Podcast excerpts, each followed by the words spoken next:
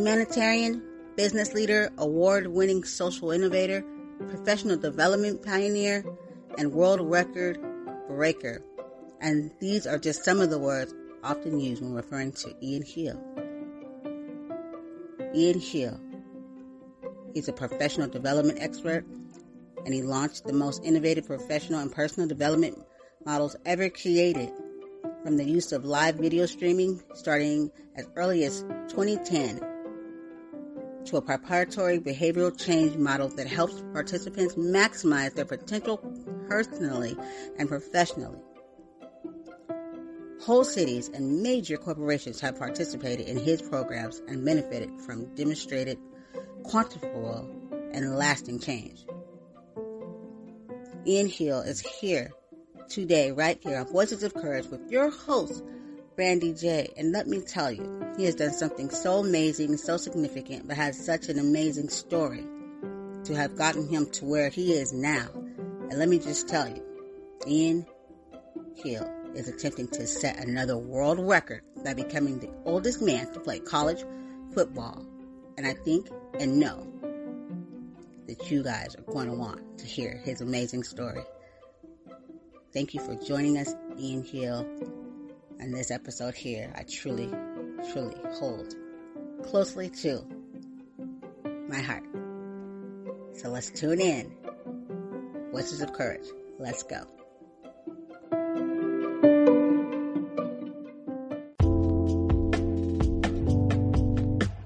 You know, I was listening to you, uh, one of your podcasts, and I thought it was very powerful. You were just delivering a message on the way we view other people and their experiences, and uh, I thought it was good. It was it was provoking, thought provoking. Thank you. So, Thank you. I well done. Oh, that's well like the nicest thing I think ever anybody's ever said to me. well, you know, I was two things about it. One, it was obviously personal, as you talked about people who attempt to equate their experience to the experience of African Americans or attempt to diminish the experience based on their own autobiography. And uh, forgive me, I don't remember what the episode was called, but uh, you were talking about you know, you were talking about whether it be a traffic stop or other experiences and how people might say, well, oh, I've been stopped before. Or, anyways, it was good. Yeah, I think I know which, which one you're referring to. Where, where it's like, oh, it's not just because you're black. It's like, you know, like that experience, you know, yeah. Where, yeah, where people um, just don't take it into regard to kind of blow it off and feel like if they don't notice or see it, then it must not be happening. I was, um, I grew up in Tucson, Arizona, as in the 70s and early 80s. And one of my coaches was the first African American teacher in the history of the Tucson Unified School District. His name was Bill Bell. And I went to a predominantly Caucasian school. It was the, the wealthiest school in Tucson. I lived right on the line of the uh, zone. So I ended up going to that school, although I wasn't wealthy. And I think there was one African, maybe two or three, maybe total African American students in our whole school. And then I'm dark complected because I'm Persian. And routinely, I was ridiculed, spit on, and uh, uh, attacked for my ethnicity, right? because it was right about the time of the Iran hostage crisis. Mm. And so Coach Bell befriended me and became a mentor to me, gave me the autobiography of Martin Luther King Jr. and uh, had me read it. It was powerful. And then because I didn't really have my adopted mother died when I was five, and my adopted father, for in all intents and purposes, left when I was 13. And there was an African American family in Tucson, the Fowler family, and they were known as tremendous athletes The two sisters won the state championship in the discus and the shot put, and the two brothers played in the NFL. And the little brother was my best friend at the time. And so they always took care of me. And so it was interesting to watch the African American experience in those early years in Tucson, both from a family that was close to me, who happened to be a business owner. He owned Big Al's Barbecue, and then a teacher who was the first African American teacher in that city. And it was just interesting to watch the experience. And I found that I wasn't welcome in the Caucasian community and I wasn't welcome in the African American community. Both communities would say, Well, why are you here? You don't belong here. So it was interesting. Um, and then when Coach Bell gave me that autobiography of Dr. King, it was a transformational time. And uh, in no way could I possibly understand the African American experience, but it certainly I had a glimpse, you know. Um, yeah. Yeah. Sure. It's not. Uh, it's not fun to be spit on. Yeah. As I, as I was beaten in the corner of the locker room and called sand nigger over and over again. Yeah. That's... And and you know you learn and you grow. That's why I think what what you were talking about when I got out of the car and ran into my house to talk to you, you were just talking about you know you you can't understand some truly understand someone else's experience. So I think that's why your message on that podcast resonated with me to some degree. Wow. It's a it's a unique situation in our country, you know. Yeah, very, very, and it takes empathy. You want to, you know, understanding and empathy to really you know, grasp it and even grasp the, the ignorance to it also. But with empathy, it's like, you know, you just, um, just have, you know, you just try, try to understand or with empathy, it's just, it's no right, right or wrong. You know what I mean? It's yeah. like, it doesn't mean I agree with you. I just try to understand and feel and intellectually and emotionally understand where you're coming from. My daughter's are very progressive. And there was a BLM march in our community, and my daughters attended, and I didn't. And I was there, but I was sitting and eating lunch across from the state capitol while they were marching, and my daughter came over, 16 years old now. Why aren't you marching? I said, because I'm eating lunch. She said, why aren't you marching? You're a racist. That's what my daughter said to me. You're a racist. I said, okay. One, I'm not a racist. Two, just because I don't get up in March. So I took her home. I brought her in my office. I said, See that plaque? That says Humanitarian of the Year, Martin Luther King Jr. Commission. This one says Child Advocate of the Year, NAACP. I didn't get that because I'm a racist.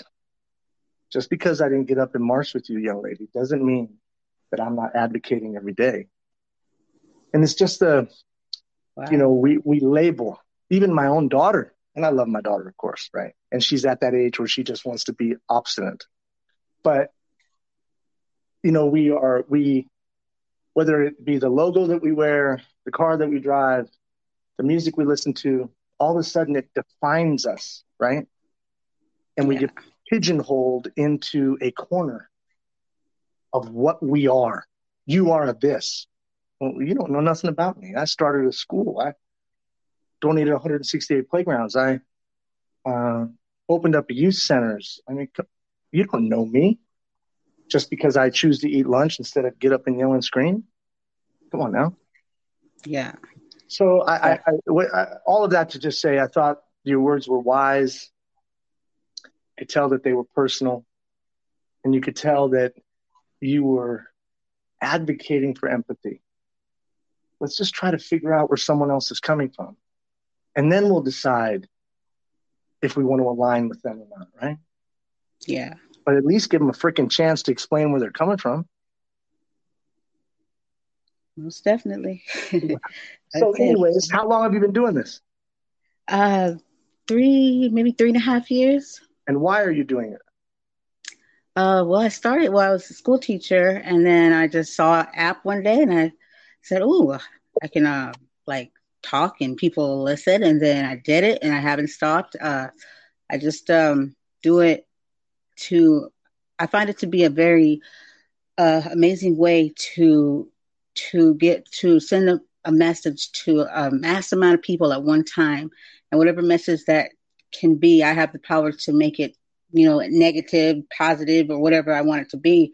And since I have so much, you know, love and so much to to share and so many things to talk about, you know, I um I enjoyed I enjoyed doing it because um I just want to change the world. And people usually tell me like, "Oh, that's uh, you can't change the world. That's stupid. Nobody can change the world." Yada yada yada.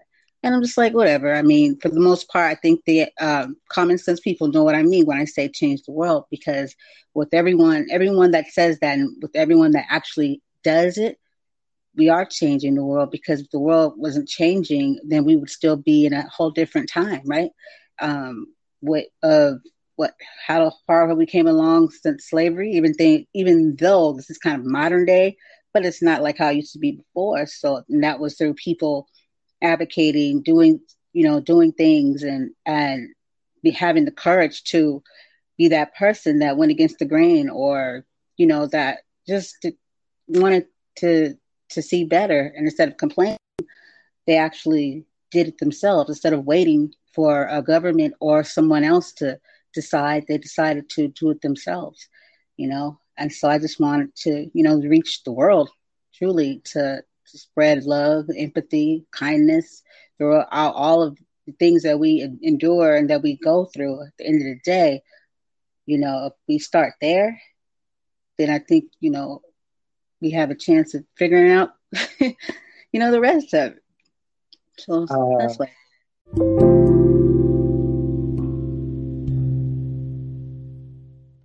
So, two things, Brandy.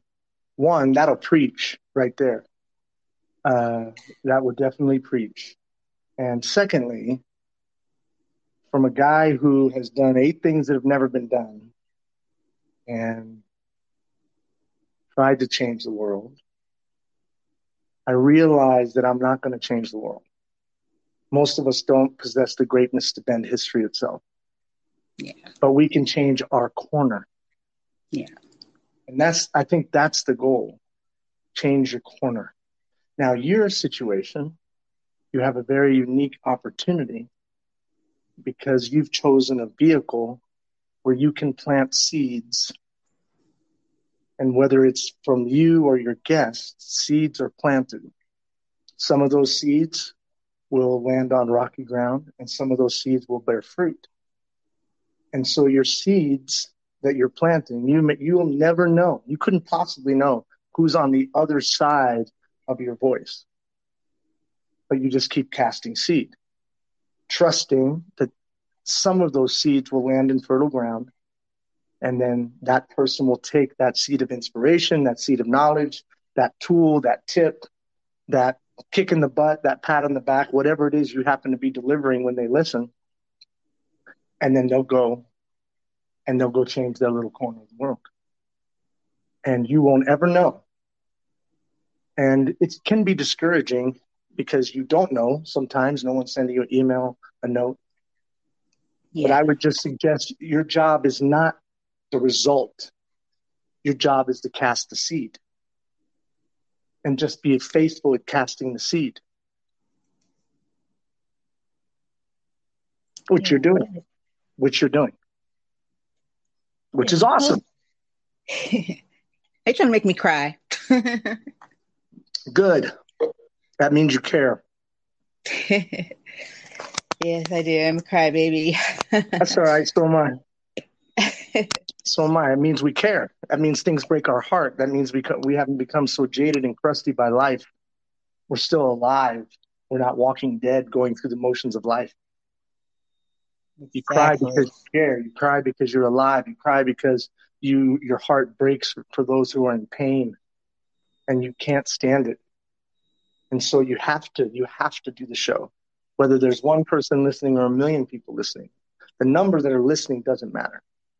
Just be faithful to your job, do your job, and your job is to put the word out. It can, but I, like I said, it can be discouraging because you don't know. You may never know, but you still cast the seed, right? Yeah. Most definitely. All right, what are we doing, girl? Yes, uh, we are. Well, I this is a little different. I mean, in the you know the very beginning, beginning, I can you know clip that, but I kind of liked the way this naturally just came. We just started talking, and I know I I've read what you um done and what you've been through, and uh, I just basically want to have go ahead and have this uh, conversation with you and and ask you some questions because you have a message, you know, especially for um, middle aged um, men. Because you also, uh, it also made me take a look at um, some men that I know, right? That yeah. that I was thinking like, well, well, maybe you know, this is you know what's what's going on, and it's coming out in a different a different manner. Now, I wanted to start by asking you, do you do you believe that when you have a trauma when you are a child and it's not um, ever addressed taken you know addressed or any type of healing that it will always come back later in life no matter what you're what's going on no matter what relationships or anything that will always you know come back and be a setback or an issue for someone well, here's what I would say, and I think it's a very good question, right? One little boy gets screamed at or sees a parent scream at the other parent, and they go in their room and they're mortified. And it crushes their vision of what those two individuals and their love is like, right? Another boy sees the exact same experience and it goes off of them like Teflon. So I think the first thing is that not every experience impacts every child the same way. But we do know, we do know that the experiences of our childhood create certain patterns in our brain. That's scientifically sound. That if, like in my case, I was about to be hit I knew that my dad, my adopted father, would get a certain look on his face. So over a period of time, I knew to start blocking when he started to get that look on his face.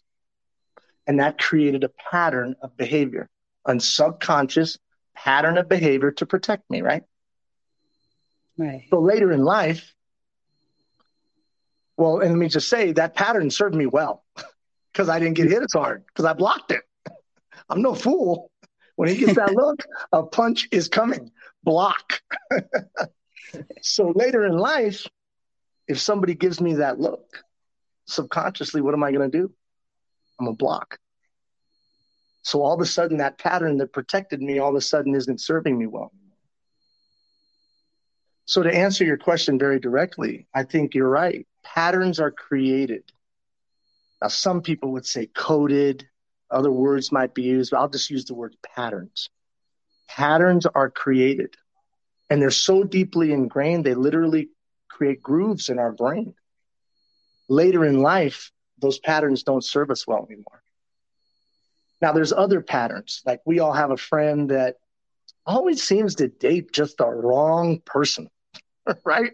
They just, mm-hmm. they just pick the wrong person. And whether that is somebody that they can't really get. There's just no way they can have them, but they fall in love with them anyways.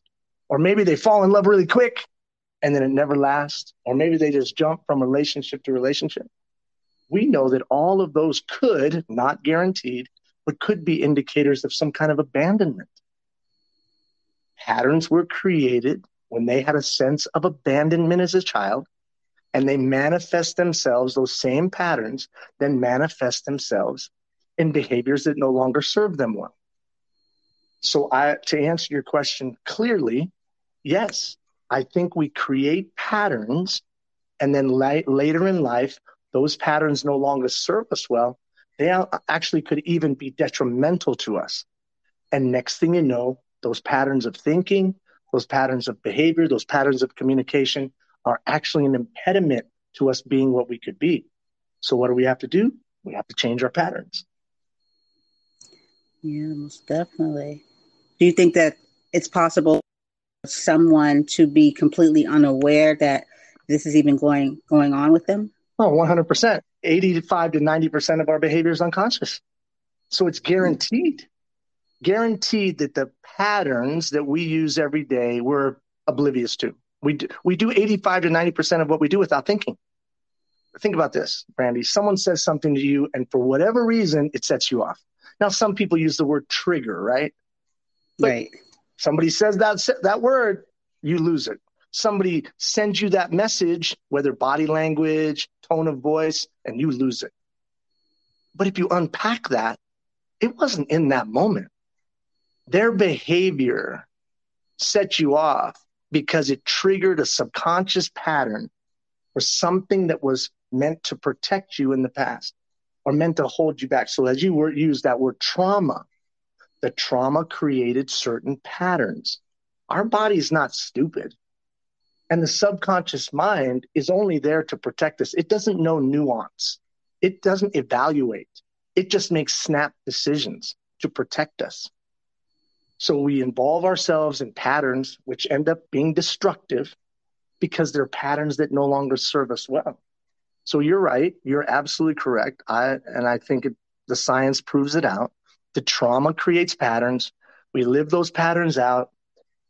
85 to 90% of our behavior is unconscious, and we have no idea that we're even living those patterns until we get the third DUI or hmm. until we have the second divorce or till our third kid goes into rehab.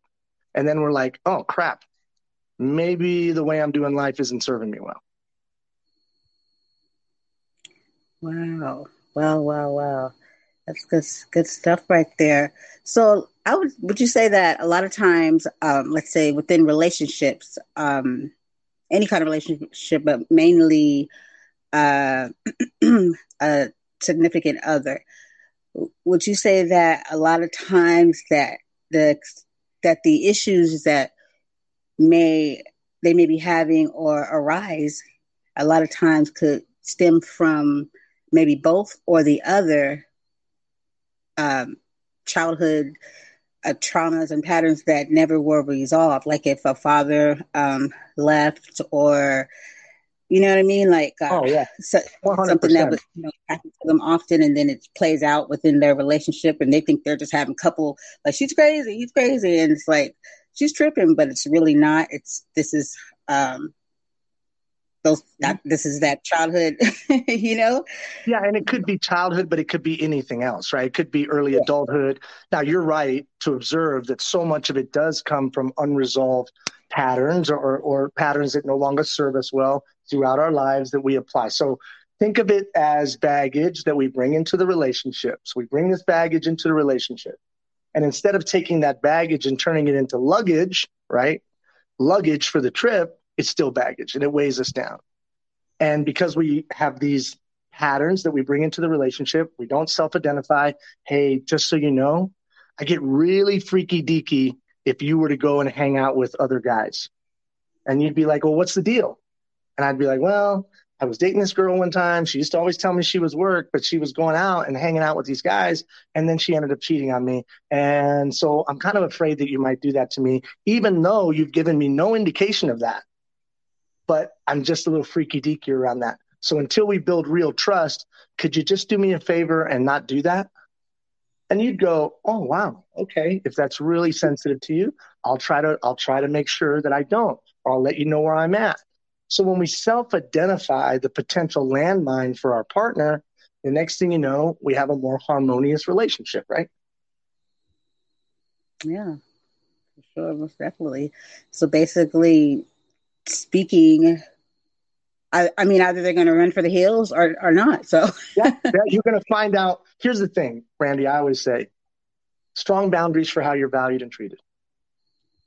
However, if I don't identify to you the potential landmine that you're going to walk on, that's not fair to you.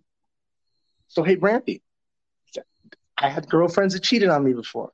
So I'm a little freaky deaky when you talk to your old boyfriend. I'm a little freaky deaky when you post uh, or like or make a comment on your old boyfriend's post on Instagram or on Snap or whatever. And you'll be like, oh, gosh, that would suck. Like you talked about empathy in one of your podcasts before. That would suck to be cheated on. I better understand why you might have that pattern. And then I seek to understand what patterns you're coming to the relationship with. And the next thing you know, we both self identified. We both have strong boundaries of how we're valued and treated. And as long as each other respects those, we're going to have a more harmonious relationship. Now, I'll be honest, those patterns are really hard. They're deep in our subconscious. 85 to 90% of those patterns are just, they're unconscious and we do them without thinking. So it does take work. It does take work. But the beauty, the hope, the hope is this. This is what gives us hope, Randy. Neuroplasticity. Our ability to rewire our brain gives us hope. It's a scientific fact that we can rewire our brain and we can change those patterns and replace them with new patterns. And that's the exciting thing. So whether it's someone who has a, an addiction to a chemical of some kind, or maybe they just have an addiction to hanging out with the wrong partner. Like we all know somebody like that. Yeah. The good news is we can fix that. We can create new patterns of thinking, new patterns of communication, and new patterns of behavior. Very, very true. Very true. It's just all about getting there, that mindset, and um, you know, I guess at a point being emotionally, uh, what do you call it, mature, or you know, because some people are just hell bent, you know, on, you know, you said nay, they say yeah, you sky's blue, they say it's, you know, it's always something else, and it's never really what it is. Being able to identify with your, you know, unhealthy um, patterns and being able to uh, communicate them to to someone that takes for you know some very um, emotionally I say mature individuals and and quite a bit of confidence to be even able to express that to someone because a lot of people see it as weakness. And yeah. way a, a lot ego. I tell people throw ego in the trash because it's it's not doing you any favors. Yeah and I, I think that someone might be saying right now, Brandy, how's this guy know so much about it? I read his bio. He's done a lot, but he's no damn doctor. It's because I had a bunch of patterns that took me to a place where I wanted to take my own life. Getting all kinds of awards, being recognized for making a significant difference, both in yeah. my own community, my state, my country, Canada, around the world. And I still wanted to take I still wanted to take my own life because all of those people telling me I was awesome but in my own brain, I had a pattern that said I was a piece of crap mm. and that I was a piece of you know what. And so I did all this research because I wanted to kill myself. Brandy, every day for months, years, all I could think about was taking my own life. And the only thing that stopped me was that I knew it would negatively affect my children and my family. But you know what? I was already negatively affecting them. So I just studied I said, I don't want to die, but I can't live like this. And I just started studying. And what I came to the conclusion of was I can change my patterns. And then I went to work. And the first thing was no shame. No shame. No right, wrong, good or bad. It's just a pattern that doesn't serve me well, change it. It's not a pattern that serves me well anymore, change it. And I think that's freeing. Um, when you take that, I'm a horrible human being, I need to change my pattern. No, it just doesn't serve me well anymore. I'm going to attack it, change it, and create a new pattern. Right. Yeah, I definitely like that. How that, you know, it sounds so easy, and but but it is. But others make it seem so hard. But I think that, like I say, I always think it has to do to do with ego. You know, uh, because we are. I think we all somewhere, you know, know inside, even if we don't conscious, subconscious, or consciously know it, that we we have the ability and we have the control and the power to change our situation tremendously. I think ego and fear, like you know, gets gets in the way, and that's another reason why I like um, podcasting too, because I like to um to talk in ways where I could possibly help break that down for for people, because I feel like we a lot of we need to hear, even if it's not directly, but hear positive you know, affirmations or just hear positive things because we're exposed to so much negative. You know, that's all everybody talks about negative, negative, negative, negative. You know, and I just like to build people up and you know, just like we we're so much more powerful and in control, and that you're whatever you went through yesterday. You know, it's not what you've been through; it's where you're going. you know. Can I, um, yes. with your permission, can I maybe lay out one of the steps that I took to start to unwind that and start to move back amongst the living? Yes, for sure, for sure. Go so, right ahead. But let's start so, by saying this first. Sure. Ian Hill, because I don't think we said that begin in the beginning. yeah, we just got to talking. It was like, hey, let's just talk. Yes, that's right. Ian Hill, that's right. So, so one of the things I identified okay, I don't I don't want to die. I feel like I want to kill myself. I feel like I'm a piece of S H I, you know what. And I tell myself that every day. Yeah, but they gave you the key to the city. Literally, they gave you a key to a city. And I went upstairs and I got to my hotel, and all I did was tell myself how horrible I was, how horrible a human being I was. I hated myself. And as soon as they found out what I really was, they'd hate me too. That's what went in my head every day. Well, first thing I came to learn was this thing called neuroplasticity. You could rewire your brain. Okay, how do you do that? Well, first of all, the, the, the brain doesn't know what not to do. You can't tell it not to. Don't look over there. You will immediately look over there, right? So I learned that you had to replace that pattern. So I started a thing that I would do every day. Before I turned and looked at my phone, before I looked at social, before I looked at the news, before I looked at ESPN, before I did anything, I'd wake up in the morning and I was going to set my brain. And I was going to take inventory of who I really was. I learned that 70 billion people have lived on the planet, Brandy, and there's never been anybody like me. Wow. From the beginning of time, there was nobody like me, and there will never be anybody like me. So, like you, Brandy, there's never been anybody like you, and there'll never be anybody like you. I learned that science told me there was enough energy within me to light a small city. That there was no computer in the world that could touch my brain. I'm dumb as a box of rocks, and there was not a computer in the world that could touch my brain. That I had enough atomic energy within me to light a small city. That that's who I was. I wasn't defined by my failure. I wasn't defined by a divorce. I wasn't defined by a mistake. And I wasn't defined by a success either, that I inherently had value, period. And so I meditated on that every morning. I read what science told me. I read what the great philosophers told me about me. I read what people eh, were saying about the human capacity and the human ability and the incredible rarity of a human being from their eyes to their ears to their fingerprints to our ability to run and jump and speak, to our skin, to our heart that beats thousands upon thousands upon thousands of times. No engine on the planet can do what our heart does. That's who you are, Brandy. That's who I am. But all of the negative messages that we get every day, they tell us a different story. Your teeth aren't white enough. Your hair's not nice enough. Your grass is not green enough. Your car's not new enough. Your house isn't big enough. You're not enough. Well, hell yes, I'm enough. So I started that every morning, telling myself, taking an inventory of who I was and what I was. Rare and unique creature with incredible talent and ability. 70 billion people have lived on the planet. There's nobody like me. And that started to change the pattern. And so that's what I would say to your listeners. And Brandy, I'd say that to you. Before we do anything in our day, let's remind ourselves of who we are and what we are before we go to take on the challenges, because then we'll know that we have what it takes to take on our challenges. Yep. Totally agree. Totally agree. That when you get up in the day, you have the power to control kind of how that day goes. But it, would take someone having to, you know, people get up, they rush, take care of the kids, got to get to work, got to do this, got to do that.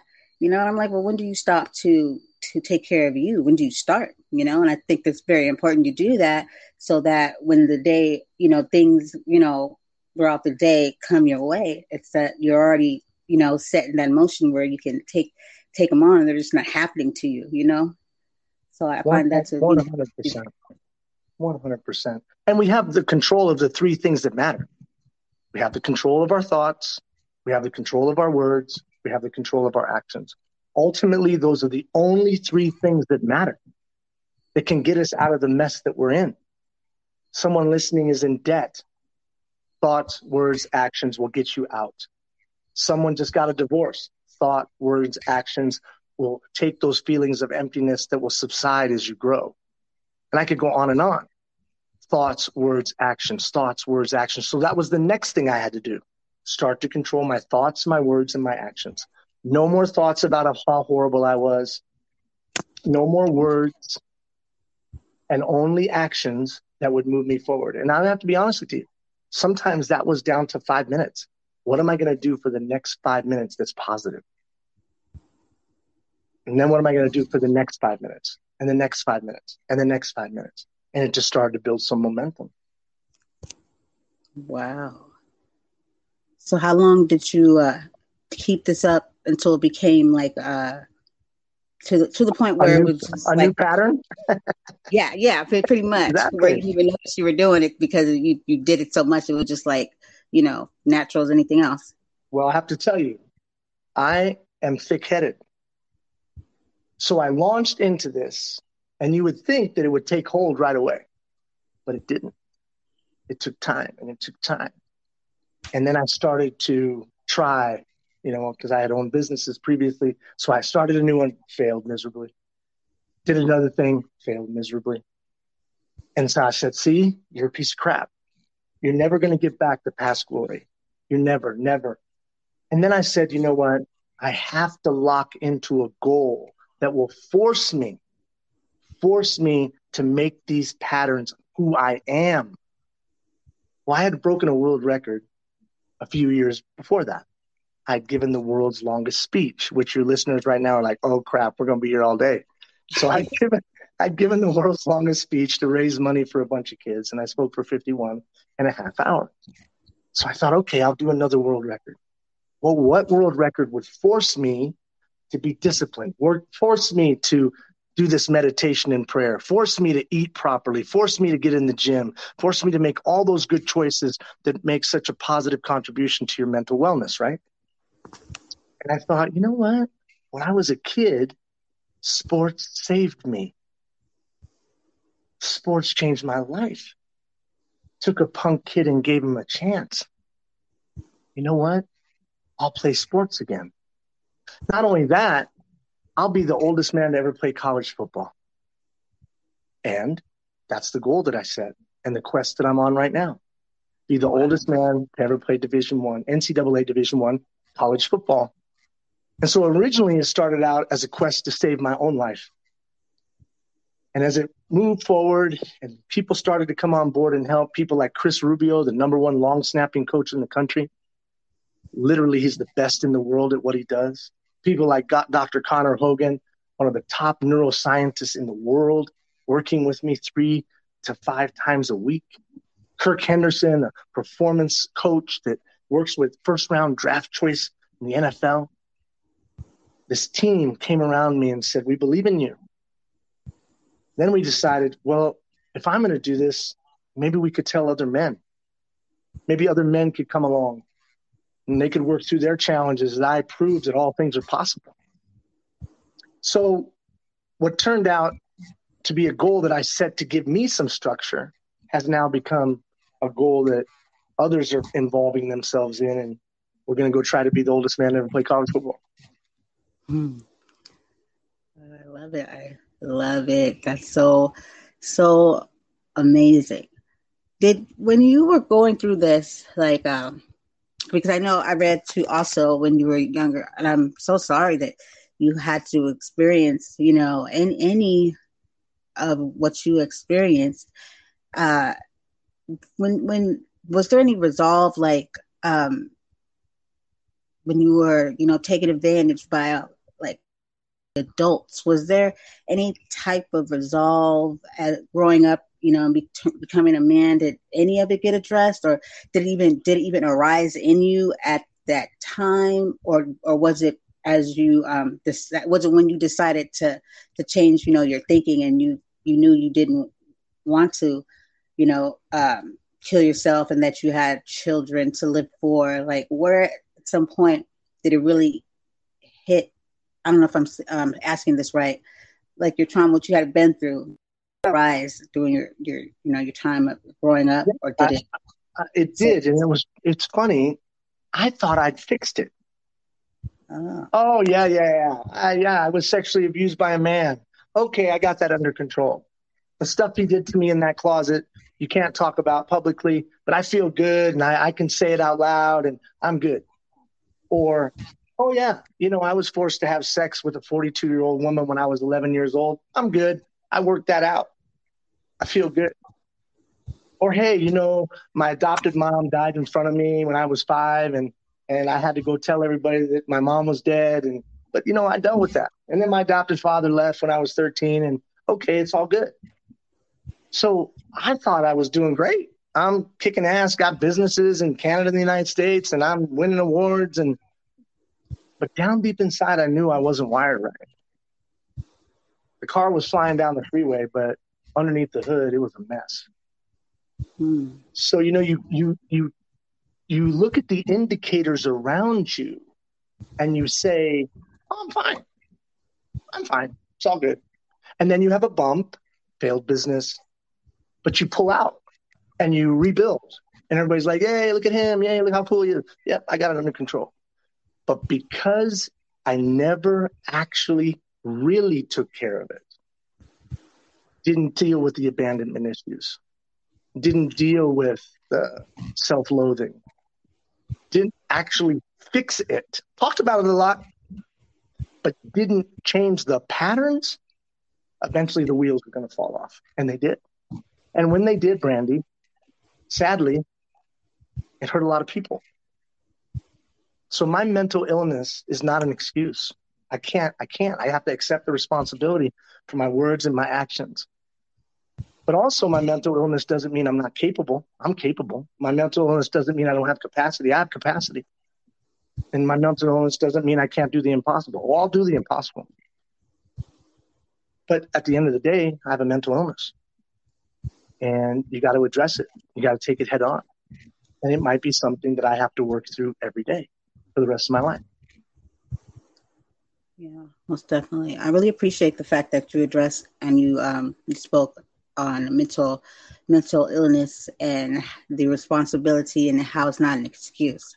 And I say that because, you know, I get kind of bothered when, say, for instance, what just happened with, uh, you know, with all the shootings and how quickly we just say, oh, mental health, mental illness, mental disorders. And to me, I think it's kind of rude, disrespectful because it's like you just disregard people that really have, you know, mental illnesses and and that it's already hard for people to talk about it, come forward, or you know, it's just something that a lot of people don't even, or not even where they have, or a lot of people, or were brought up to not talk about those those things, right? And now you just throw everything over there and make it seem like they're kind of like bad people, right? That when you have those issues, when you have those issues, this is what you do.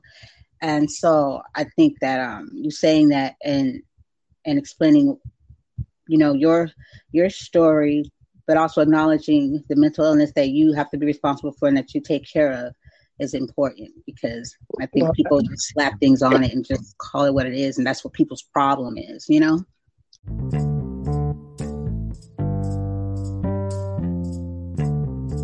Well, the fact of the matter is, my business is crashing and burning.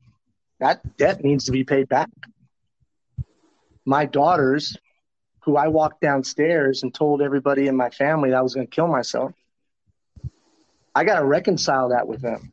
They're scarred from that. And so, yeah, they're, they're, you can stand up and say, you have to stand up and say and be transparent. And some will be incredibly forgiving, understanding, and will rush to support you. But I don't want to sugarcoat it. There'll be some that don't get it and don't understand it, and they won't forgive and they'll be bitter and they'll be angry. And that's sad and it's unfortunate, but it is part of it. And so we just have to be honest and say, all we can do when we've created pain and hurt is do what we can, the best that we can to reconcile. If people don't want to reconcile, then that's not on us anymore. We tried, right? Um, it's hard. You know, we talk about shootings and killings. I, the incident in Texas just broke my heart. Yeah. And it was a cumulative effect of how many, right? How many does it take? I thought about that young man who, the murderer, he shot his grandmother in the face before he went to the school. Now, think about where a kid's head would have to be to shoot your grandmother in the face. Mm-hmm. And not from a hundred yards away. So clearly he was quote unquote mentally ill. But anybody that's killing people is mentally ill unless you're a trained law enforcement or a trained soldier, right? Right. So we're broken in our country, Brandy. This country's broken. Oh, yes. I love this country. Unlike most of the people that may be listening, I wasn't born in this country. I was born in a foreign country.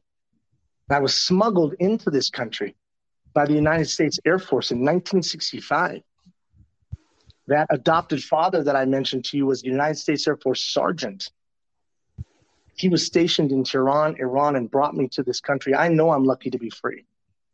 I know I'm lucky to live in a land where I can be free. Can you imagine if I was still in that other country? Are we perfect? Hell no. Have we walked away from our principles and values over and over again? Yes. But in principle, principle now, we have the potential to be the greatest country in the history of mankind. But yeah. today we're broken. We're just straight up broken. There's no way you can say anything else, and we got to fix it. And that's why I appreciate what you're doing, Brandy. You're bringing seeds of inspiration, you're bringing tools, you're bringing tips, and you're having real conversation about real, real issues that matter. And you're on the front lines trying to bring people together and have courageous conversations. And I applaud you for it. Thank you. It's not easy, especially with censorship and you know how that goes when you, uh, I guess, you know, good intentions, good people, you know, uh, saying, you know, the truth of the matter. It's not looked to, you know, as, um, you know, yeah, it is hard. Yeah. You know, I, I just I feel like I have to say this. You know, it's so funny. And what I love about these kind of conversations, it's just me and you. Whether a million people are listening or just two people are listening, you and I are just having a chat at Starbucks. You know what I mean? Um, you're doing something special and unique, and you're not responsible for the result, but you are responsible to continue to cast the seed and keep on pushing the information out. And then what people do with it is their responsibility. But don't you stop what you're doing, girl. Just keep doing it. And whether it's one person, just one person gets on fire because of something they heard through your efforts, something said by you or one of your guests, and that one person gets on fire and impacts thousands upon thousands. But the seed came from you. You know, I always use the analogy of an apple. I could take an apple, core it, and put all the seeds of the apple out on a table on average 18 to 22 seeds in an apple, right? But Brandy, how many apples in a seed? That's a real question. I'm asking you. How many apples in a seed? how many? Mm, one. Well, one, right? It's just a trick question. now. You can count how many seeds in an apple, right? Mm-hmm. 18 to 22 on average. But if you pick up that seed and look at that seed, how many apples are in that seed? Hmm. Wait a minute. None. Wait, one. Okay, I think that these are one of them. So yeah. Uh-huh. So that seed turns into a tree, right? Oh shit. And then how many apple seeds or how many apples are produced by that seed? Ah. Thousands upon thousands upon thousands, countless. And that's what you're doing. Because when you impact one person through this podcast, you're planting that one apple seed, and then they turn out and they plant seeds and plant seeds and plant seeds. And that's the only way we're going to defeat evil. One person at a time. One person at a time. And that's what you're doing. Yeah, I tell people it might not, you know, it might not, you know, grow right away, but it's there, you know, and uh, see what see what happens. But yeah, well, I think about that way too hard when you ask me that. Automatically, well, because like, it, it, it's tricky. you know, it's tricky because you look at a seed and you go, "Oh crap! Holy crap! How many apples are in this thing? Thousands? Yeah, over the lifetime of that tree that grows from that seed, there's going to be thousands of apples, right? Yeah. So every thought that we think and every word that we speak and every action that we take plants a seed into the universe. And those seeds bear fruit. So every one of these podcasts that you're pushing out is planting a seed. And they will bear fruit. You might not ever know though. You might not ever hear, you might not ever see. You just got to trust and keep casting the seed, casting the seed. I like that. Well, gosh darn it, whose podcast show are, are we on here? Are you on mine or mine? Yours? I'm kidding. no, I truly I love the way this um you know this went. Uh when I read your story and then got your you know felt your vibe, I was like, this is gonna be good because you know we're gonna have. I like to have con. I don't like interviews. I like conversations. yeah, you're very good at it too. You're very good. You hold space for someone to share. Yes, yes you know, can I can I um, tell your audience where they can follow along this world record attempt? Oh yes, most definitely. I, trust me, I was going to ask that, but yes, please share with our um, audience. So they can go to season to save a life.org, season to save a life.org. And if you're a man who's struggling right now, you can go to that website. If you need immediate help, there's a link that you can click for the National Suicide Lifeline. If you just need resources, there's a link you can click and you'll be taken to one of our partners that have incredible tools specifically for men. And they can do you can do a couple surveys, you can do some analysis. They can even help you find a therapist in your community. So, season to save a life.org. Season to save a life.org. And you know what, Brandy? I got my first tryout coming up Oh my goodness. Oh my- July 23rd, University of North Alabama in Florence, Alabama. Oh wow, we've got to you got to keep us posted. Yeah, Definitely 100%. And then I'll be um, hopefully fingers crossed uh, the paperwork is in. We'll see if the compliance department allows it at the University of Idaho on July 29th. So I'm going to go try out. And we've been working really hard and we've been snapping the football. We've been lifting the weights. We've been doing everything we're supposed to be doing. And I feel very confident that I'll be playing Division One college football very soon. That's so amazing. I'm definitely going to have to follow you. Do like I'm going to do some small like uh, cast or whatever, and I'm going to stalk you basically. And uh, we're going to we're going to follow you. Look at this, Brandy. Trust me, I'm going to stalk you because you're doing something cool and special, and I'm excited to let the world know the amazing work that you're doing. From teacher to podcaster and still teaching and still sharing and still encouraging. It's awesome. Thank you. I thank you. I appreciate you so much. You really uh, gave me some some hope, some inspiration. You know that I think I was in need of, and I truly appreciate you for that. Yeah, you're welcome. And thank you for having me on.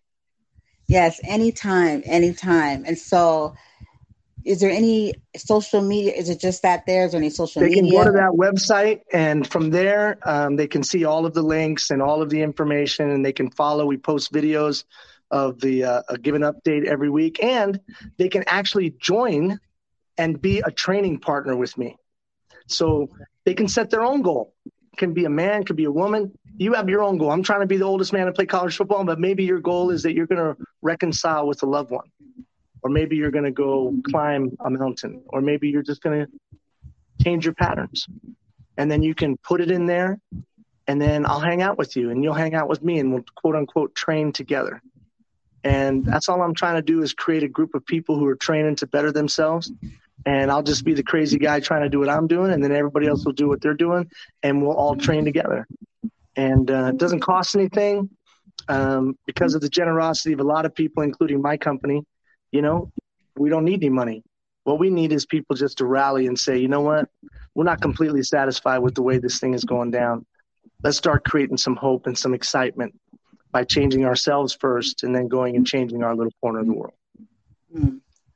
I love it. I love it so much. Thank you. Keep doing what you're doing because that's amazing. And I'm definitely going to share share um, everything that you just um, told us and definitely carry that message on because we need that. And you're you're a good man, and I thank you. Thank you, Brandy. Thanks you for having me. Yes, yes. Well, until next time, everyone, this is Voices of Courage with Brandy J and the great Ian Hill.